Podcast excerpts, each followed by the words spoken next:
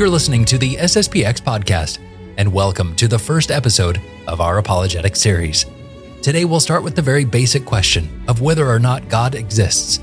Father Paul Robinson, the publisher of Angelus Press and prior of St. Isidore's in Denver, Colorado, will join us to discuss this most basic of questions about our understanding of faith, the world, and our purpose. He'll also introduce us into the concept of apologetics and explain why it's vital for every Catholic to undertake a serious study of this field during their lifetime. You can find notes to all of these episodes at sspxpodcast.com slash apologetics, as well as all our previous episodes. There as well, you can find a link to help support this project. This is free to listen to, as well as all of the resources we're posting. But by helping us with a one time or small monthly recurring donation, you'll be making sure that we can continue this work of producing good Catholic content on a regular basis. Now, let's join Father Paul Robinson right now. Well, Father Robinson, thank you for joining us on this new series that we have started, Apologetics. How are you, Father? I'm, I'm doing well, Andrew. Excited to kick off this new series. Good. Yeah. I am as well. And I, I guess before we get started diving into apologetics and this first episode, what is so important about apologetics? Uh, I think I think most Catholics probably have a, some sort of an idea about what apologetics is. It's the defense of the faith. But if I'm not arguing with anyone, does it help me? Does it help me with my the practice of my own faith? What are the reasons for apologetics, Father? Yeah, well, apologetics is designed to give an irrational account of your system of beliefs, your system of religious beliefs, because of the fact that um, religion is is not an irrational endeavor. Um, there's there's something very rational about religion. At least there's supposed to be. Um, I would I would make the claim that to the degree that a religion is irrational, or in other words, it's not able to provide any rational basis for its beliefs, to that degree, it is a cult. Um, in other words, people are just doing things for no reason whatsoever. Perhaps they're following a charismatic leader, um, or uh, they're they're just having a system of practices that have no foundation in in any reason, uh, any intellectual basis for what they're doing. Um, so, the purpose of this series is is for us to provide to to our viewers um, the reason why Catholics believe what they believe, the the intellectual basis for our faith. Um, that's what apologetics does, and I would make the claim just just at the outset that um, this is this is a, an area where Catholicism is is so strong. Um, for one thing, we have a two thousand year history. We've been reflecting upon the revelation of our Lord Jesus Christ for two thousand years. Um, so we have a very articulated, very well developed theology. Um, but but also because of the fact that that I mean we we truly believe that Catholicism is the true faith. It comes from God. Um, and if Catholicism, in fact, does come from God, if He, in other words, has spoken to us and given us truths of the supernatural order, and that same God is also the one who's created the natural order, um, and, and part of that natural order is our reason, then it would make sense that Catholicism would be able to make this bridge between the natural and the supernatural order in the best way. That, that in other words, we would we would be able to use um, what we know about the natural order to explain and and make coherent to people what we believe in the supernatural order, because there would be an interlocking connection between the two. Um, so, in the end of the day, Catholicism makes a lot of sense, and that's what it's our, the burden is upon us to to manifest that in these episodes that, that we're going to be going through.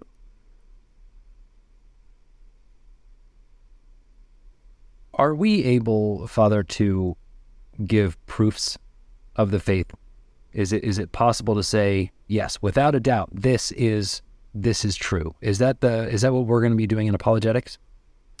Yeah, well, that, that's uh, an important question to address because there has to be a delicate balance in um, addressing these these questions of supernatural truths. So obviously, if we're talking about faith, um, it's we're, we're not talking about things that will be subject to mathematical demonstration. Um, anything that, that is in the realm of, of religion or the vast majority of, of the things that, that are revealed by God could not have been known by human reason alone. So, what I was talking about, um, the the the areas of of the sex is is is those people who have religious beliefs and they say that there is no rational foundation whatsoever. You just believe it blindly. Um, and on, on the other end of the spectrum would, would be those people who would claim that they would be able to prove with like demonstrative mathematical proof um, what they believe.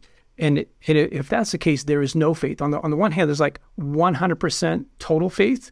You, you, you don't know why you're believing what, what you're believing. They're, they're like money grows on trees. You're like, okay, like well, prove it. Uh, can you give some sort of rational basis for that? And they'd be like, no, and they just believe it. you're like, okay, this is what you have to do. I was like, okay. Um, and and the other other areas like, no, we can actually prove to you that the money grows on trees mathematically. So there's there's a middle ground where um, you have supernatural truths that are believed in a religion, and you provide to the to those who are prospective believers certain motives of credibility. What are called motives of credibility. Um, we we provide rational arguments that point in the direction of this supernatural reality being true, while it, it's not able to prove definitively. Um, so there's there it, it gets you most of the way. It provides you a, a certainty beyond a reasonable doubt, but it's not so certain that um, there's not room for for your will to bridge the gap and, and say, well, um, this is this is very likely true. Um, I think I will commit myself to this. Uh, so, if that if there there is there is so there's this room for the act of faith, um, but it's certainly very helpful for us to understand the truths of the faith as as much as possible, um, in order to assist our minds, um, assist our wills rather, to latch on to those truths. And I mean, um, in in the mind of of the the popes, um, and specifically Pope Leo the Thirteenth, um, Catholicism is able to provide very powerful motives of credibility, um, various rational motives for adhering toward the, to the truths of the faith, such that a person who considers them objectively, considers the arguments objectively, um, and is of good faith, would be convinced uh, beyond a, a, reasonable doubt. So I, I just want to uh, quote for you um, these words, these very uh, kind of bold words of Pope Leo XIII in an encyclical he wrote in 1885, Immortali Dei. He says, It cannot be difficult to find out which is the true religion if only it be sought with an earnest and unbiased mind, for proofs are abundant and striking.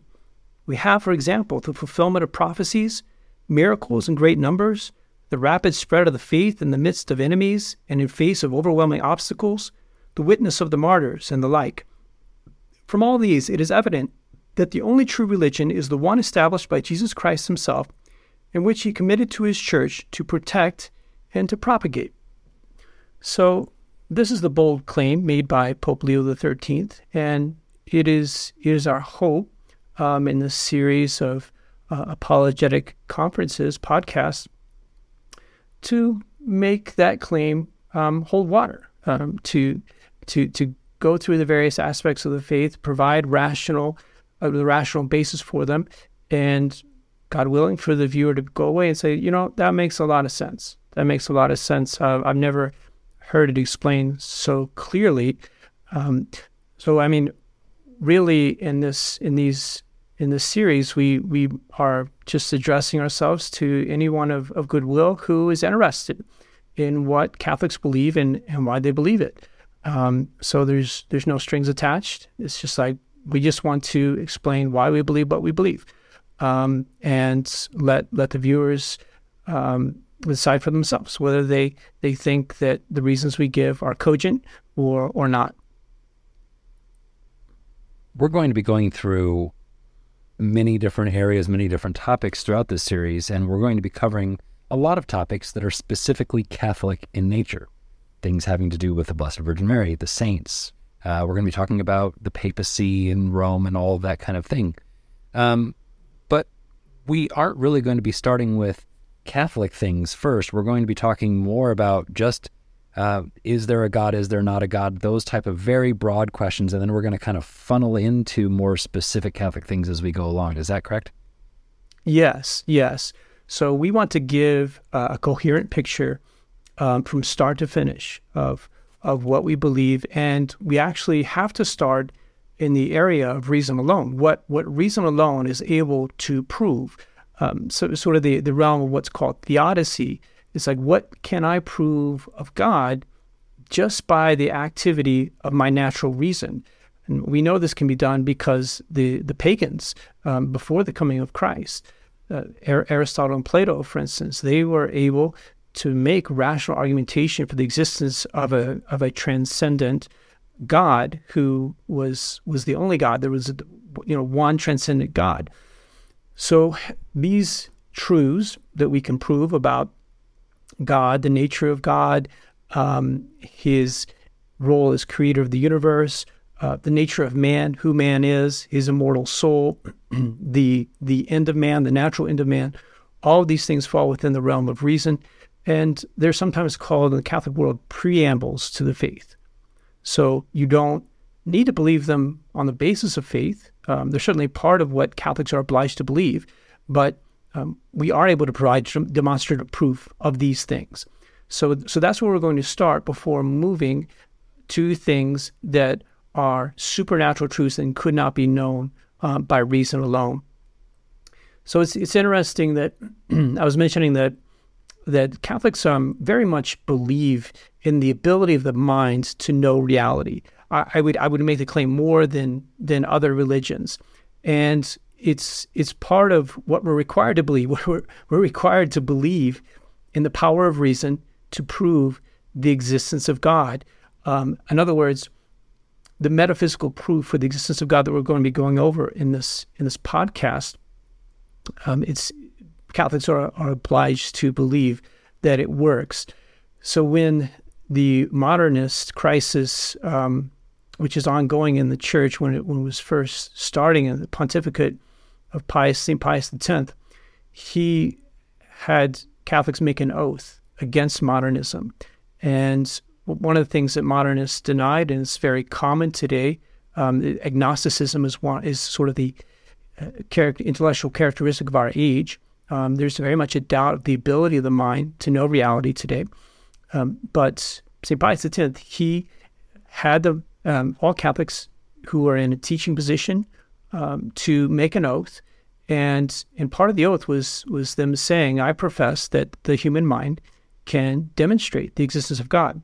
Um, so here's what this this oath says. It says, first of all, I profess that God, the origin and end of all things, can be known with certainty by the natural light of reason from the created world, that is, from the visible works of creation as a cause from its effects, that therefore his existence can also be demonstrated.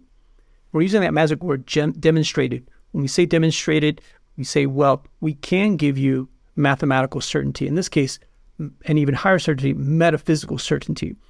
So we should be able to provide evidence for the existence of God where if you deny the existence of God, you would basically deny the ability of the mind to know anything. The whole basis of the rational order. Um, and that that God willing that that conclusion is so odious to someone that would say, well, it's safe for me to say that I am able to know something, and if I know something, then uh, in other words, if I know, then if I have a notion of being, the existing things, then I must necessarily conclude that there is a God. My only other option is to say, well, I don't know being, so I can I have no notion of existence whatsoever, and so I have no basis for concluding anything else because everything that we conclude in the rational order is based on that that notion of being that we have. Right, and and we have had in history, and I'm thinking back to uh, two years ago now when we started the Crisis in the Church series. Uh, we we have had throughout history all of these uh, different philosophers trying to figure out how do you know what you know, right? Kind of that epistemology, metaphysical understanding of things. Uh, and Yes. sometimes they go kind of far off, and that's where we start to see some of these philosophical errors. If you want more on that, you can look back at Crisis in the Church series, episodes two and three. Father Wiseman did a great job of explaining that. We're not going to get into all Yeah. that here, but broadly speaking, if you can agree that you can know things through your reason, Mm-hmm. then we can start on a level playing field. That's basically what you're saying here. Right, right. But at this point, Andrew, it's time for a commercial break. Um, you can also Okay. read my book, The Realist Guide to Religion and Science, where I explain But that wait, ba- there's more. you too can become a realist. Um, so, what I try to explain in, in my book is that if you are are not do not have this philosophical position that that you believe in the ability of the mind to grasp reality at the level of our concepts, then you're necessarily going to fall into irrationality. What, what I was just explaining. Um, do I think that my mind is able to grasp the notion of being? That the notion of being that I have in my mind actually corresponds to reality? If I do not believe that my notion of being, basically my understanding of the word is, if I don't think that my understanding of the word is actually corresponds to reality, then then how can anything that I say to anybody be true? You know, so it's the most fundamental concept, the notion of being. That's what metaphysics studies is is being. Um, what what is it that pertains to all things that exist by the fact that they exist? Um, so, what are the properties of all existing things? That's what metaphysics studies. So, but but the modern philosophers they would say that our notion of being is no good. We our, our concepts are no good.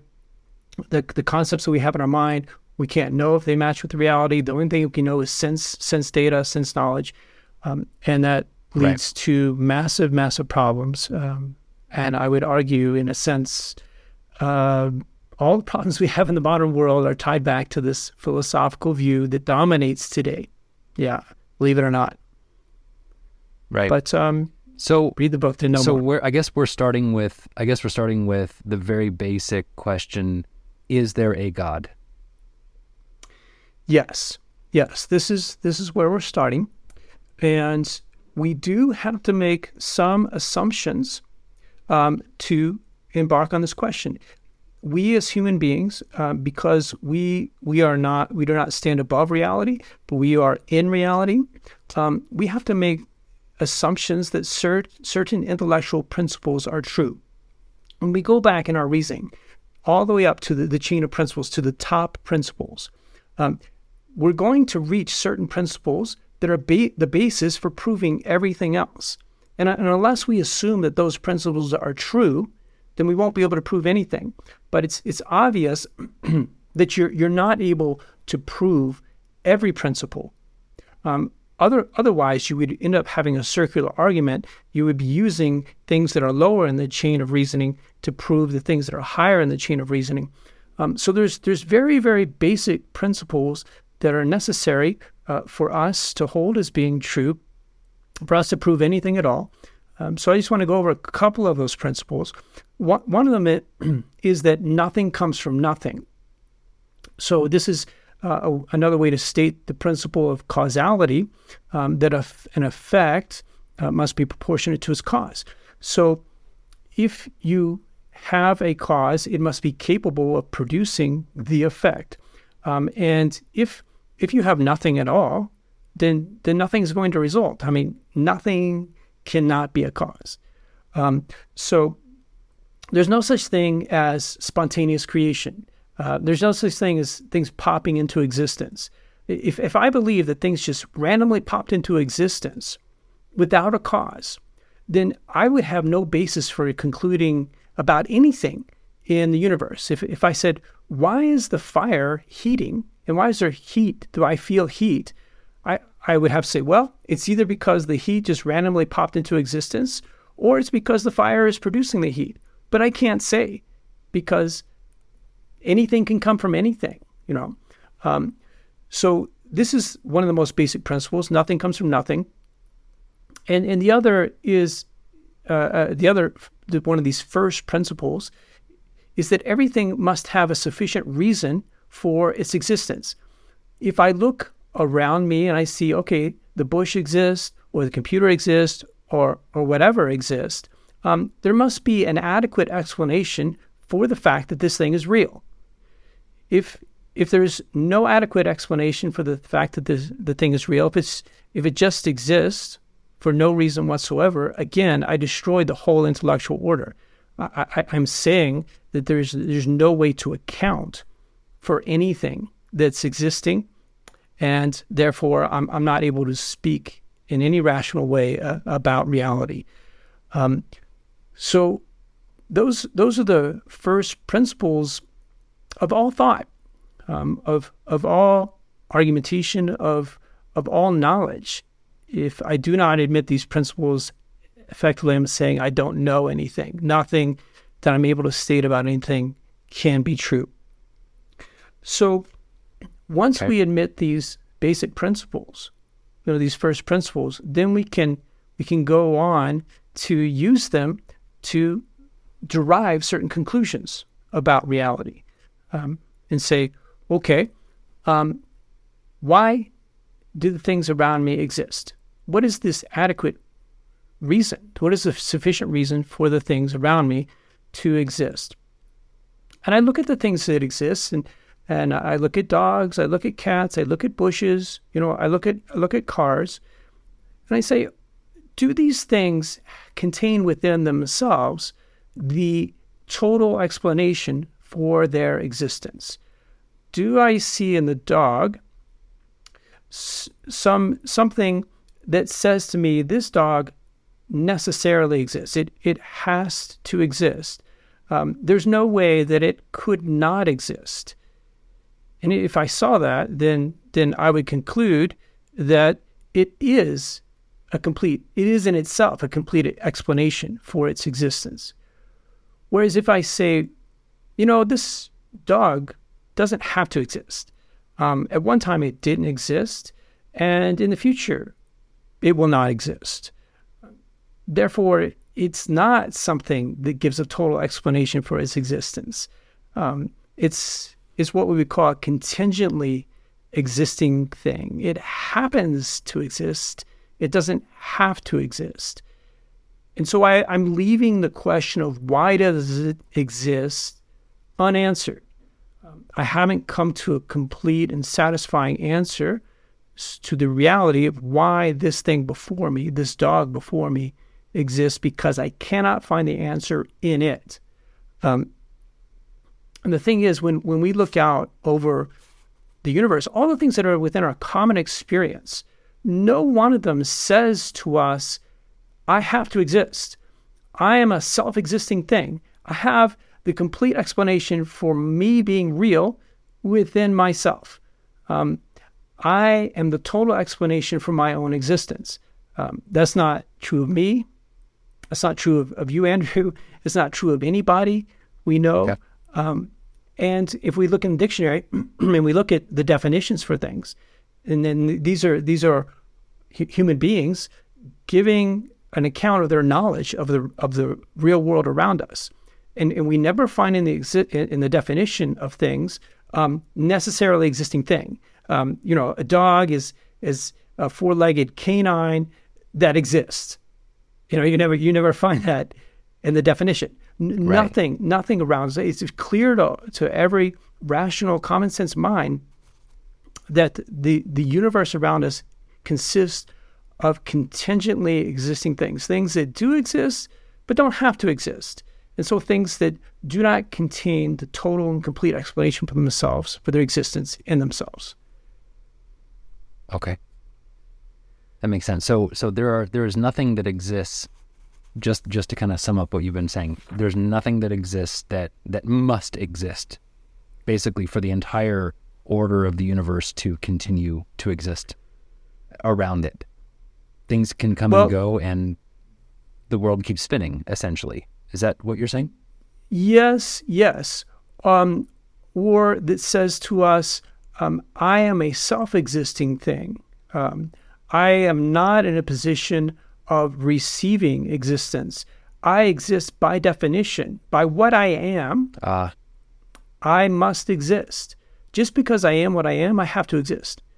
Um, nothing around us says that to us. Right. Yeah. Okay. And and this is this is a, a difficult concept for us to grasp. And uh, Aristotle goes to a lot of trouble in his metaphysics to explain why metaphysical thought is the most difficult thing to think about. Um, because of the nature of, of our minds. We we find it much easier to think about tangible things, things of, of the senses. And the and the, the notion of being or contingency is is like farthest from material things. Um, and so what what I do in my book is I try to go through a little exercise. It's like let's make let's make three columns of different things. Um, in one column you have impossible things, things that could never exist. They're they're a contradiction in themselves. Like a rock that's that's heavier than God could lift, or like a square circle. Uh, a circle is round by definition, and if it's a square, then it's not a circle. So you can't be both a square and a circle at the same time. They're contradictory, right? Um, and that's the first column. So these things can never exist. And the middle column is things that could possibly exist, but do not exist. Um, and I, I, put in there Bilbo Baggins, you know, the Hobbits. Um, Hobbits could exist. They they existed in the mind of J.R.R. Tolkien, but he didn't have the power to create them. um, yeah, they exist right. in the movies, but they don't, but they don't exist really. And I, I threw a joke. I actually threw a joke in there in that table. I don't know if anybody got it. I never heard back on that, but I said one of the, I'm, the I'm, things I'm that laughing. could possibly. Okay, so you you caught it. I said one of the things that could possibly it. exist but doesn't exist is Velveeta cheese. but anyway, there's there's a lot of things that, that could good. possibly exist, um, like unicorns or Pegasus or whatever, but don't exist. And then there are existing things. Uh, you exist, I exist. Uh, the you know my the, the, you, you, your dog or or somebody else's dog or the, the the bush that we have in our front yard, they all exist. So so what is it that, that determines what exists and what does not exist? If there's a lot of things that could exist but don't exist, um, then then why is it they don't exist? What what is it that bridges the gap between the things that possibly could exist and the things that actually exist? It's clearly not the things themselves, because if, if there's if there's no difference between these two columns, then then everything would exist, right? Um, why do some things exist and some things not exist? Well, there, there must be some cause that's ex- accounting for that. why why some things some things must have been chosen to exist, um, and some things not to exist. That's why there's no unicorns, because whoever's in charge of making things exist, um, and it's not us, it's not me, it's not you, it's not the dogs, it's not the bushes. Um, that cause must have been accounting for what is real, as opposed to what is not real. Um, yeah, it's very interesting.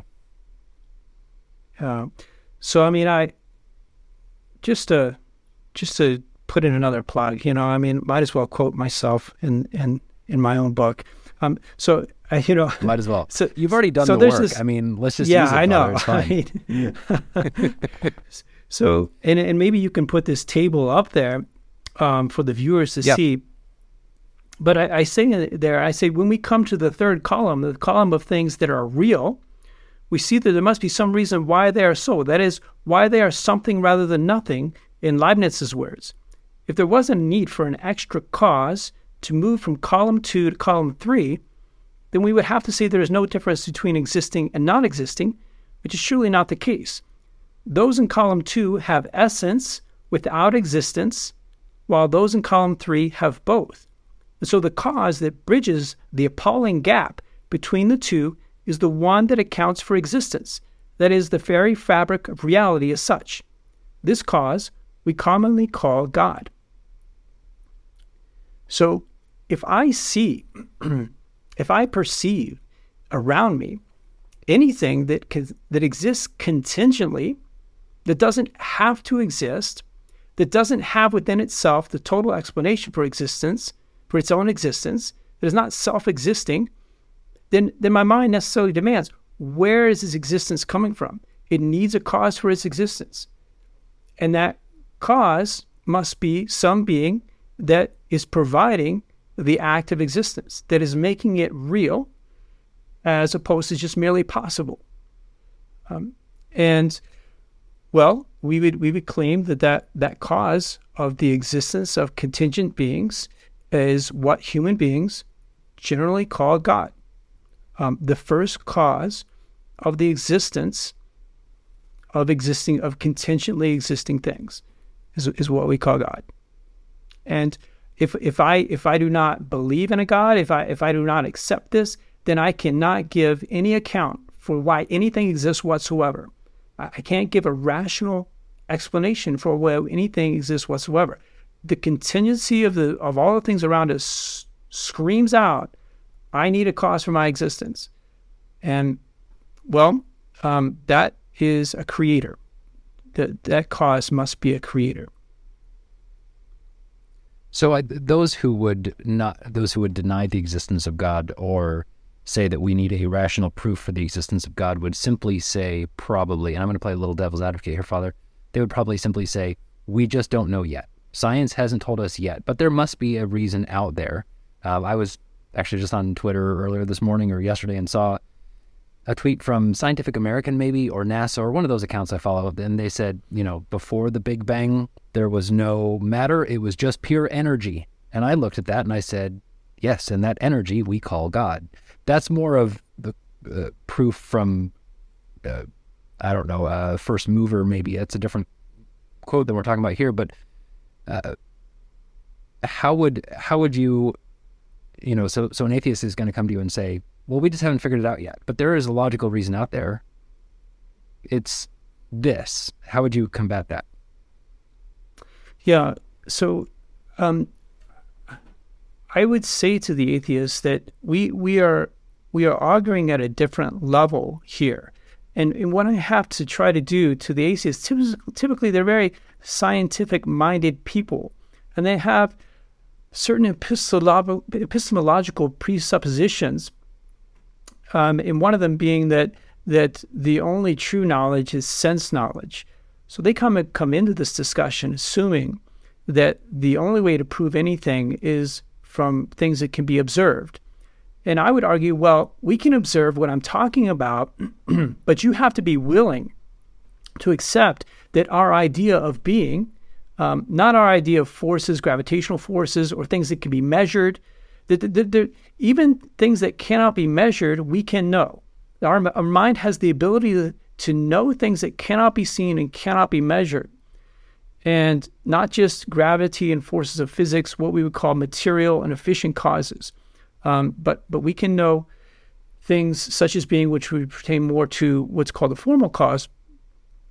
And if I can get him to accept that, then we're all good. We're all good. Okay. But if I cannot get him to accept that, then I would have to fall back on some sort of um, argument from the Big Bang, um, with what's called the Kalam cosmological argument. This is has been popularized by uh, Protestant theologian William Lane Craig um, of Reasonable Faith. So he he does not believe in the um, the metaphysical argument for God.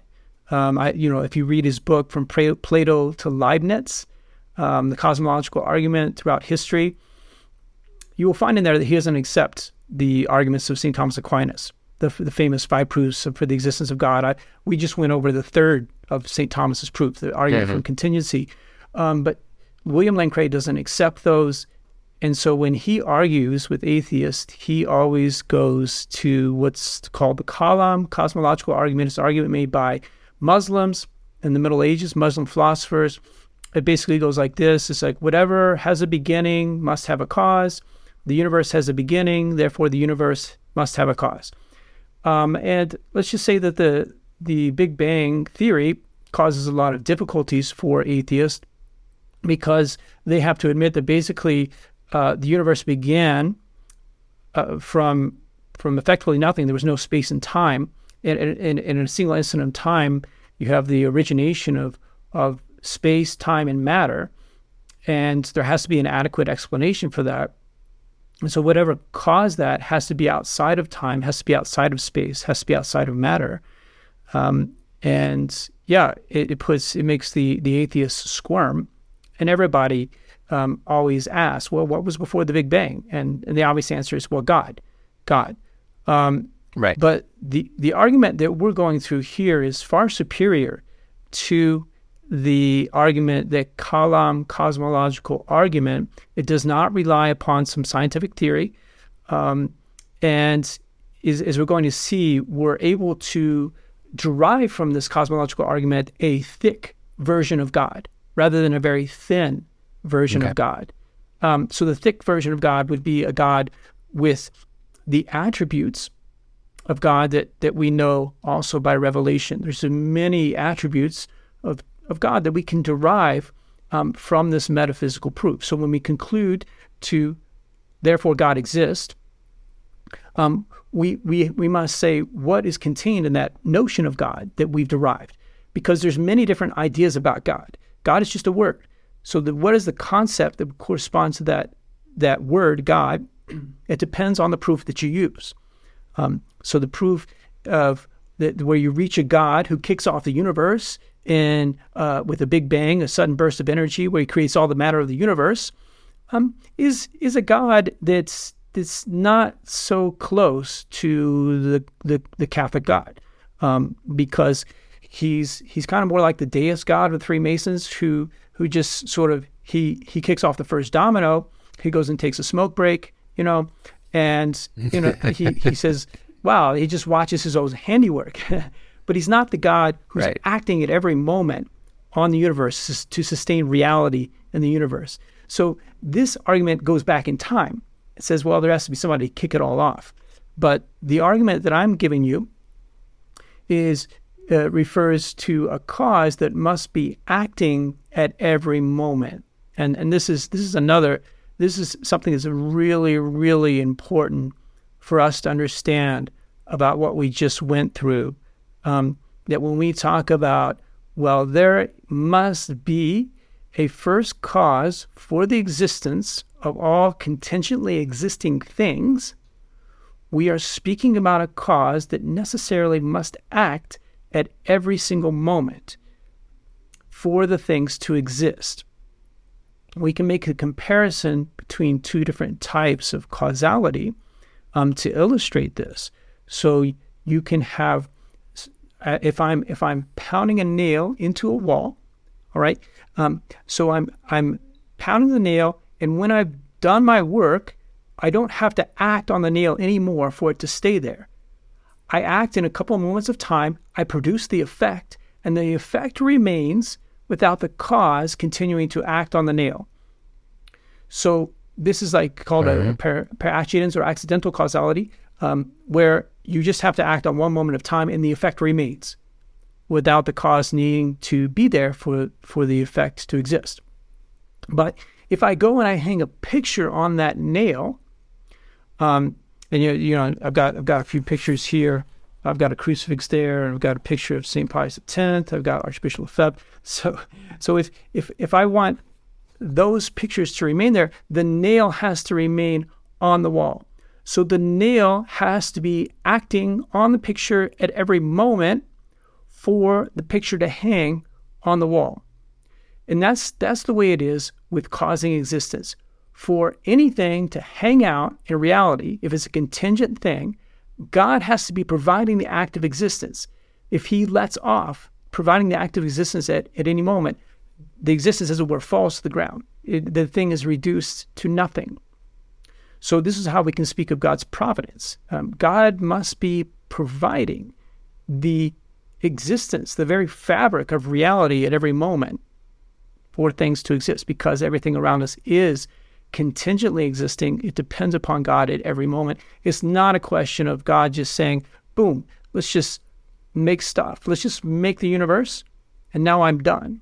Um, but no, God has to act all the time for anything to exist at all this is why you're saying it it's providing us with a more thick idea of who God is. It's because it's he is someone who must be providing us with something at any given time, and the moment he stops, it all falls apart instead of just sending the Big Bang out and whirling and, like you said, taking a smoke break. I love that analogy.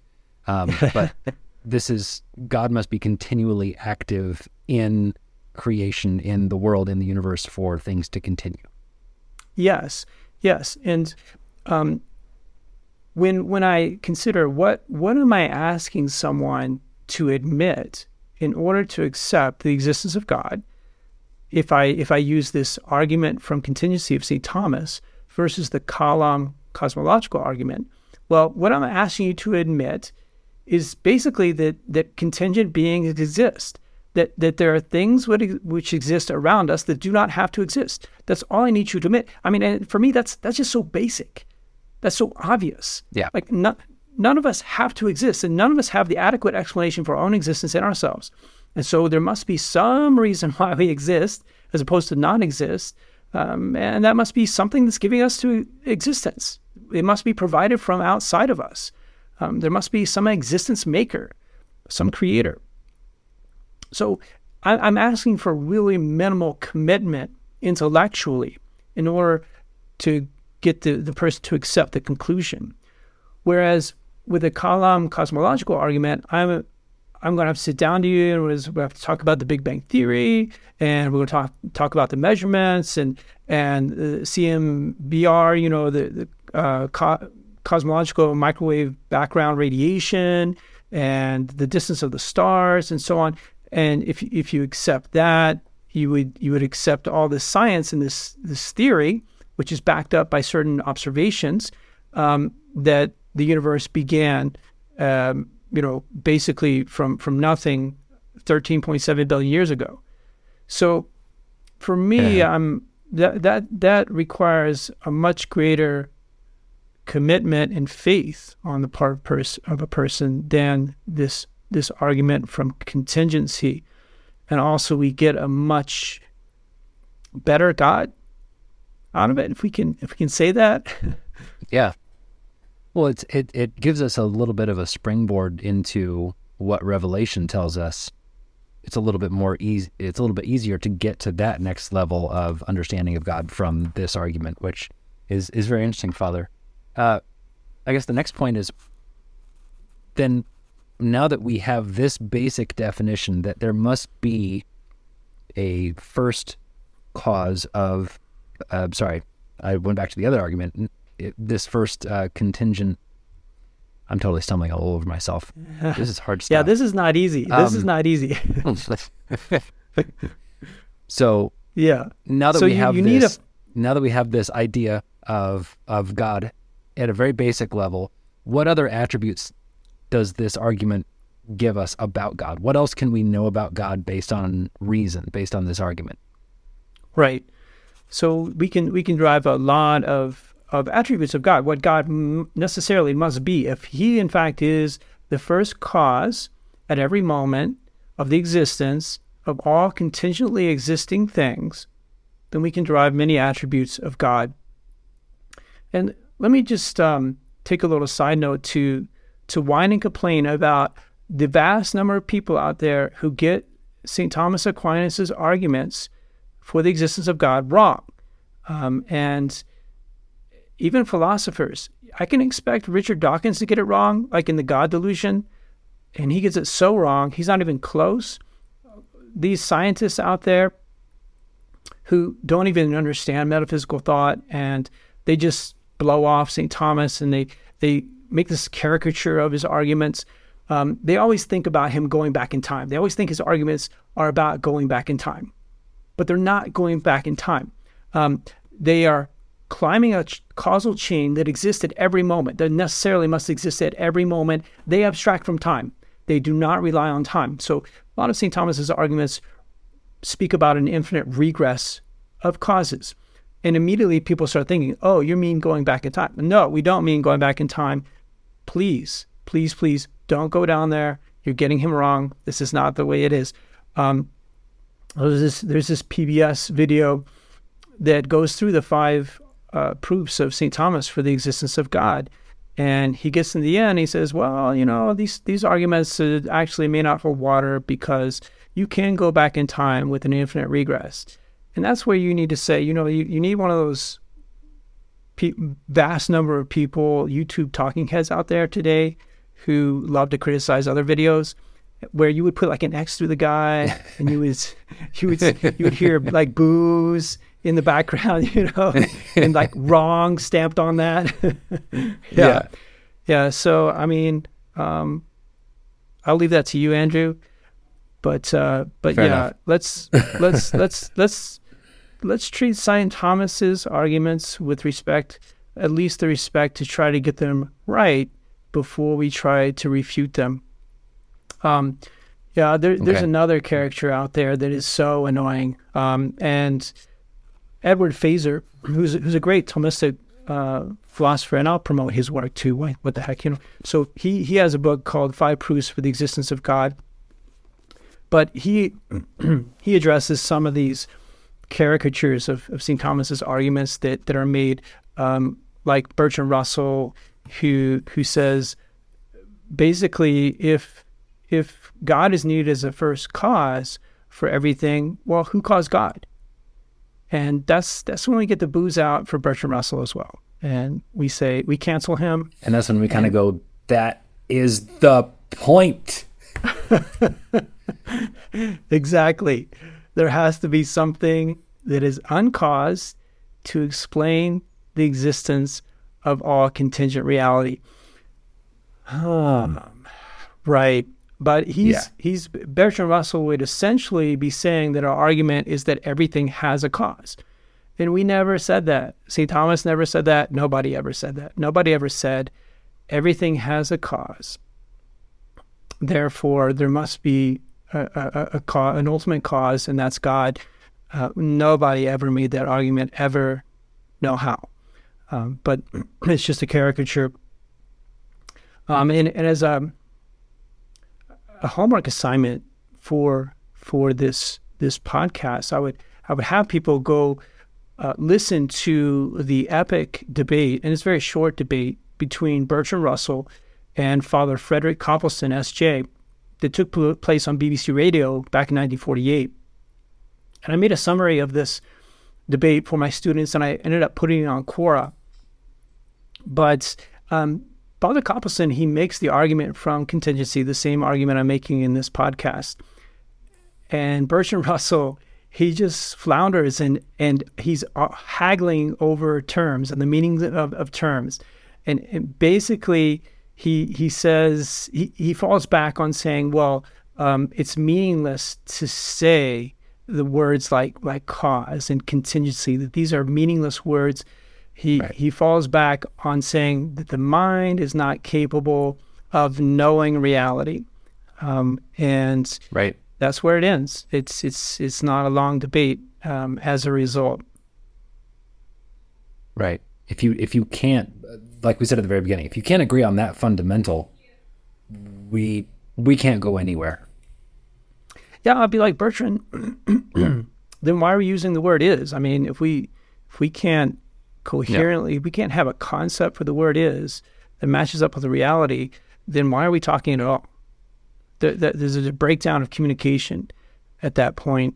Um, we cannot predicate accurately of anything. Say X is Y whenever we say that. We're dealing with this faulty notion of the word is. so, anyway, I digress. Um, so let's let's let's talk about some of these these attributes about God that we can derive from this cosmological proof. It, it's it's also St. Thomas's proof is also called a cosmological proof because it relies upon what we observe. Um, but it's a metaphysical proof as opposed to a scientific proof. So this metaphysical proof, where we say there must be a first cause for the existence of contingently existing things, we have to say that God possesses exactly what the things around us lack. So he must have the adequate explanation for his existence in himself. He must be self existent. Um, there must not be this difference between his essence or his nature and his existence. His, his essence, what he is, must be to exist. Um, he has to be a pure act of existence. He must be uncreated. He doesn't need someone to provide him his existence because that's what he is. By his very nature, he is an existing thing. So he has the adequate explanation for his existence in himself. He is uncaused and he's utterly simple. He's not put together. Um, there's there's not like this nature that needs to be given existence from the outside, like the nature of man. You can think of, Bilbo Baggins or like a Hobbit. Uh, Bilbo Baggins is is in essence we have a concept of what a Hobbit is, but it doesn't have existence, so it needs to be provided existence. There's nothing in the essence of Hobbit that demands existence, and they don't exist. But with God, He exists by definition. It is what He is. He's in the business of isness, as as they say. Um, so He's uncreated. He's utterly simple. He's not composed of metaphysical parts, essence, and existence. He, he has to be unique. There can only be one of him because of the fact that he's utterly simple. He's just an act of existence. And so it's impossible for there to be two beings who are pure existence. If you say, I've got being one, and being one, its essence is the same as its existence. I got being two, its essence is the same as its existence. Well, then there's nothing to differentiate them. There would, there be nothing to distinguish them one from another. Um, so, God, the being who is who is pure existence, must necessarily be unique. There cannot be two beings whose essence or being is to exist um, God must be omnipotent. If if He has this capacity to give existence to things which do not have existence of themselves, then He must have the capacity to make anything that could possibly exist. I mean, for, for God, there's no limits to what He can create other than what reality can sustain. So I said it's impossible for there to be a square circle. But but for anything that is possible, just by the fact that you can give existence, you have the power to give existence, um, you can make anything. And so th- there's there's no limit to your power because there one one reason for this is that you're not limited by a subject that you're acting upon. So if if I want to make something myself, then I'm going to be limited by the thing that I'm acting upon. If I want to build a house, I'm going to be limited by the nature of the wood and the nails and so on. I'm already I'm taking something that already exists and I'm working with it, I'm modifying it. So I'm going to be limited by the the constraints of these already existing things that I'm shaping and modifying to make something else. But that's not the way it exists for God. He starts the blank slate and he just, I'm going to make something exist that formerly had nothing of existence. And if you can do that, you can make anything. So, so God's omnipotent. Um, God is also unchanging. He, um, he is pure existence. And if you're pure existence, you're, if you're utterly simple, a simple act of existence, the only thing that you could change to is non-existence. There's, there's nothing else nothing else, because you don't have any qualifications on your existence. It's just you exist. That's it. You're just pure active existence. So there's no qualifications. There's nothing to be added. Um, there's there's no limitation on your isness. So God could only the only thing for him possibly to change to is non-existence, and well, he can't do that because he is by his nature an existing thing. I mean, it's it's his very nature to exist. So it's impossible for him not to exist. Um, that's the only thing he could change to, and so he's unchanging. But that doesn't mean that he's inert. Whenever we think of unchanging things, we, we think of rocks or books or whatever things that just sit around. Um, but this is this is God unchanging in a supreme level of activity.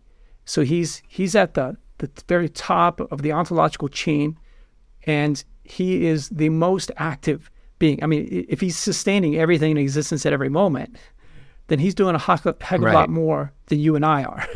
you know, um, right? So, what it means is simply that what God does, he does always. And he never ceases from doing what he does. But he doesn't um, alter his activity. Um, also, he's eternal. He's not in time. He's not subject to succession. Anything that is in time um, changes by the fact that it's in one moment, then it's in the next moment, and so on. It's just like time is like a river. Um, we can we can think of, of a river, and if you're in the river, you're you're you're flowing. Things succeed one another. Um, whereas God is like someone who is is above the river.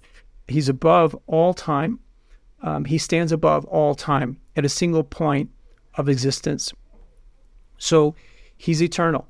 He's eternal. He has always existed has always been supremely active, um, doing what he does and being what he is.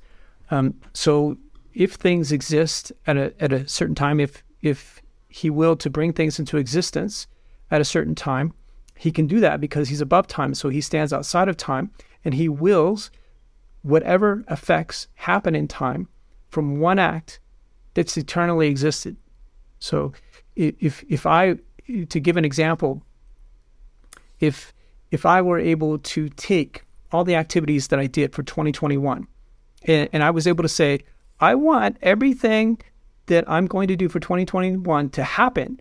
And by the fact that I wanted it, it actually happened. Just by the act of my will, it actually happened. Um, then I would I would be like God. So so God is standing at one point um, one eternal moment, and he wills all that he wills with that one act. And by the fact that he wills it, everything that every effect that he desires happens. So he doesn't have to wait around for, you know, 21, 21 to January 1st to, ha- to, to come around and he does the things for January 1st, then he does the things for January 2nd. He doesn't wait around. He just wills things from eternity and they happen when he wills them to happen by the fact that he wills them. Wow. That would that would be an amazing power. I mean, if any of us could yeah, that's, do that. That's fascinating. Yeah. Um, there's a word in the Psalms, um, omnia quicumque voluit fecit. Uh, all, all that God wanted, he he did. And we could say all that he wants is done, is done by yes the fact that he wants it. Whereas for us, it's not enough for me to want it.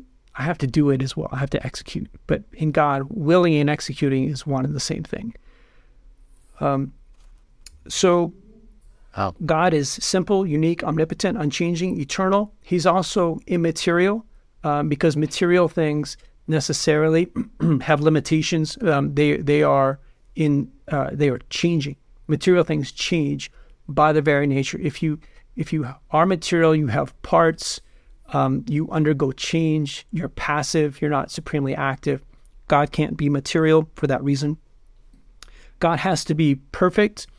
Um, things that are imperfect are incomplete. They need completion. They lack something.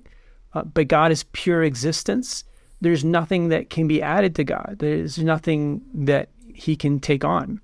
Um, so if if if He's just um, pure being, then then what are we going to add to God? Nothing.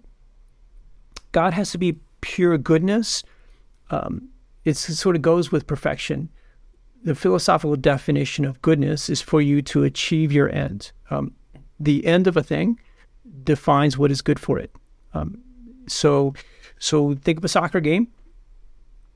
The goodness in a soccer game is scoring goals. That's the whole point of the game is to score goals. And we would define a team as good by their ability to score goals. And we would define a team as bad by their inability to score goals. So um, if the soccer team achieves its end, we would say they are a good team. If they don't achieve their end, they're not a good team. Right. Um, so with God, we would say, is God achieving his end? And we would say, yes, he is. God is supremely achieving what he is and in his one eternal moment. There's there's nothing more that he could be achieving. He's always at the top of his game. Um, whereas we're we're not always at the top of our game. Um, sometimes we're well, a lot of times every day we're we're sleeping. You know, I, when I'm sleeping, I'm not at the top of my game. I don't know if you're at the top of your game. Um, my activity right now is is much much higher than my activity when I'm sleeping. So I would be better. I would be superior as a human being if I never slept, and I was always doing podcasts about metaphysics. Um, but I'm I'm not capable of that, so I'm I'm not as good as I could be. But that's not true of God. Then um, God has to be omniscient. Um, for Him to create everything, sustain everything in existence, He has to know the things that He's that He's creating. Um, he has to have knowledge of what He's doing. Um, there's no way God can be just sort of blindly emitting stuff. Um, so he, if he creates and sustains in existence all things, then he knows them intimately. And what does he sustain in existence? Everything. So he knows all things. And then, uh, lastly, he has to be all loving. So again, the philosophical definition of of loving, um, and I just saw Matt Walsh giving this definition um, the other day to, to Ben Shapiro on a on a podcast. Uh, he just gave the Thomistic definition of, of loving, and that's to will the good of of another. that's what it means to love. Mm-hmm. And what what does God do? God gives to all things the ultimate good, and that is the good of of existing as opposed to non-existing. Um, he's the reason why we're real, um, and that the ultimate poverty is not to exist. So so God is sustaining all things that exist in existence um, and that that's from his goodness, from his love. He's he's kind of loving things into existence at each moment, and um, it's it's only giving on the part of God. Of course, we're not we're not capable of perfecting God. We don't perfect God. We don't add to Him, and and so when God loves, it's gratuitous. Um, it's it's a pure love. It's it's a loving without getting anything back in in himself. Of course, we we adore God, we we uh, give our acts of love, but because we have a duty to do so, um, not as if right. we're perfecting God, you know. So right. so those he doesn't are, those need are... our our worship. He doesn't need our affection. Even he desires it, but out of but it's something that, that is owed to him out of out of the benefit of us being created. Right. But regardless of, of what we do, um, God is going to be utterly perfect, and my my homage does not complete Him. Whereas, right. whenever we give something to somebody, um, if if I if I give a gift to a friend, then I mean I would want to to want to give it as as purely as possible without expecting anything back. But at the same time, I'm, I'm still going to be a little bit satisfied by the fact that I'm giving the gift. Um, uh, I'm going to be kind of happy with myself. I'm going to be kind of fulfilled with giving a gift. Or, or if I, mm-hmm. I, I see um, s- some homeless person on the side of the road and I give him 50 bucks, I'm going to walk away and I'm like, well, I don't expect anything back. But at the same time, um, I, am going to be perfected by doing that action. It's going to have mm-hmm. an effect on me, which is not true of God. Um, so those, those that's that's ten attributes that we can say must necessarily belong to God by the fact that He is the source of the existence of contingently existing things. Um, and that book I was referring to of Edward Feser is, is very good with deriving these attributes of, of God. And, and these these attributes of God, they they match up quite nicely with the attributes of God that are revealed in Scripture and especially in the incarnation of God in our Lord Jesus Christ. Um, they, they, this is where, where reason and faith just s- kind of seamlessly meet together. Um, it's amazing what reason can uh, perceive of God, it, what God must be if He is the source of reality and to compare with with the incarnation of our Lord and say, well, they they match up quite nicely. Wow, that is beautiful. I had never seen. I'd I'd studied uh, Aquinas's proofs. I had gone through some of this before, but I had never seen those uh, those ten attributes. Um, just, but but you're right. It, it logically does flow all one from the other, and it makes sense, and it's a it's a beautiful thing. It is. It is. Um, so, as I say, if if people are just willing to accept this line of argumentation, um, which to a certain degree requires a level of uh, abstraction, but on the other hand is quite simple, namely that, that they're, right. the, the things around us uh, do not have an adequate uh, explanation for their own existence in themselves. Therefore, they must be receiving existence for, uh, for us to give any manner of account for the fact that they exist. And that existence must be an existence provider, um, must have the capacity to give existence. It must be a necessarily existing thing. He, he must uh, exist of, of himself. And from there, well, the rest of these things follow logically. Well, Father Robinson, uh, wow, that was a heck of a way to kick off a series. Um, we got deep, we got chewy, uh, and it was fascinating. Um, so thank you, and I and I can't wait to be here in the seat uh, with you and the other priests as we go through all the rest of the apologetics episodes. On that note, yeah. Uh, what do we have planned coming up next? Yeah, so next, I th- I think of what I would just like to talk about some of the the two primary objections that people make against the existence of God. So now that we've we've seen St. Thomas's argument and fleshed that out, see the two strongest objections that have histor- historically been made against the existence of God. So stay tuned for that. Um, hopefully, it'll be enlightening. Absolutely. Father, thank you so much. Have a great rest of your week. Thank you, Andrew. Thanks for listening to this episode of the Apologetic series on the SSPX podcast and on our YouTube page. Please consider subscribing to the YouTube account and the podcast on Apple Podcasts, Stitcher, or wherever fine podcasts are found. And please consider leaving a rating or a review on this podcast. This will help to make sure more people can find this podcast and discover the beauty and the truth of traditional Catholicism. Until next time, thank you for joining us, and God bless you.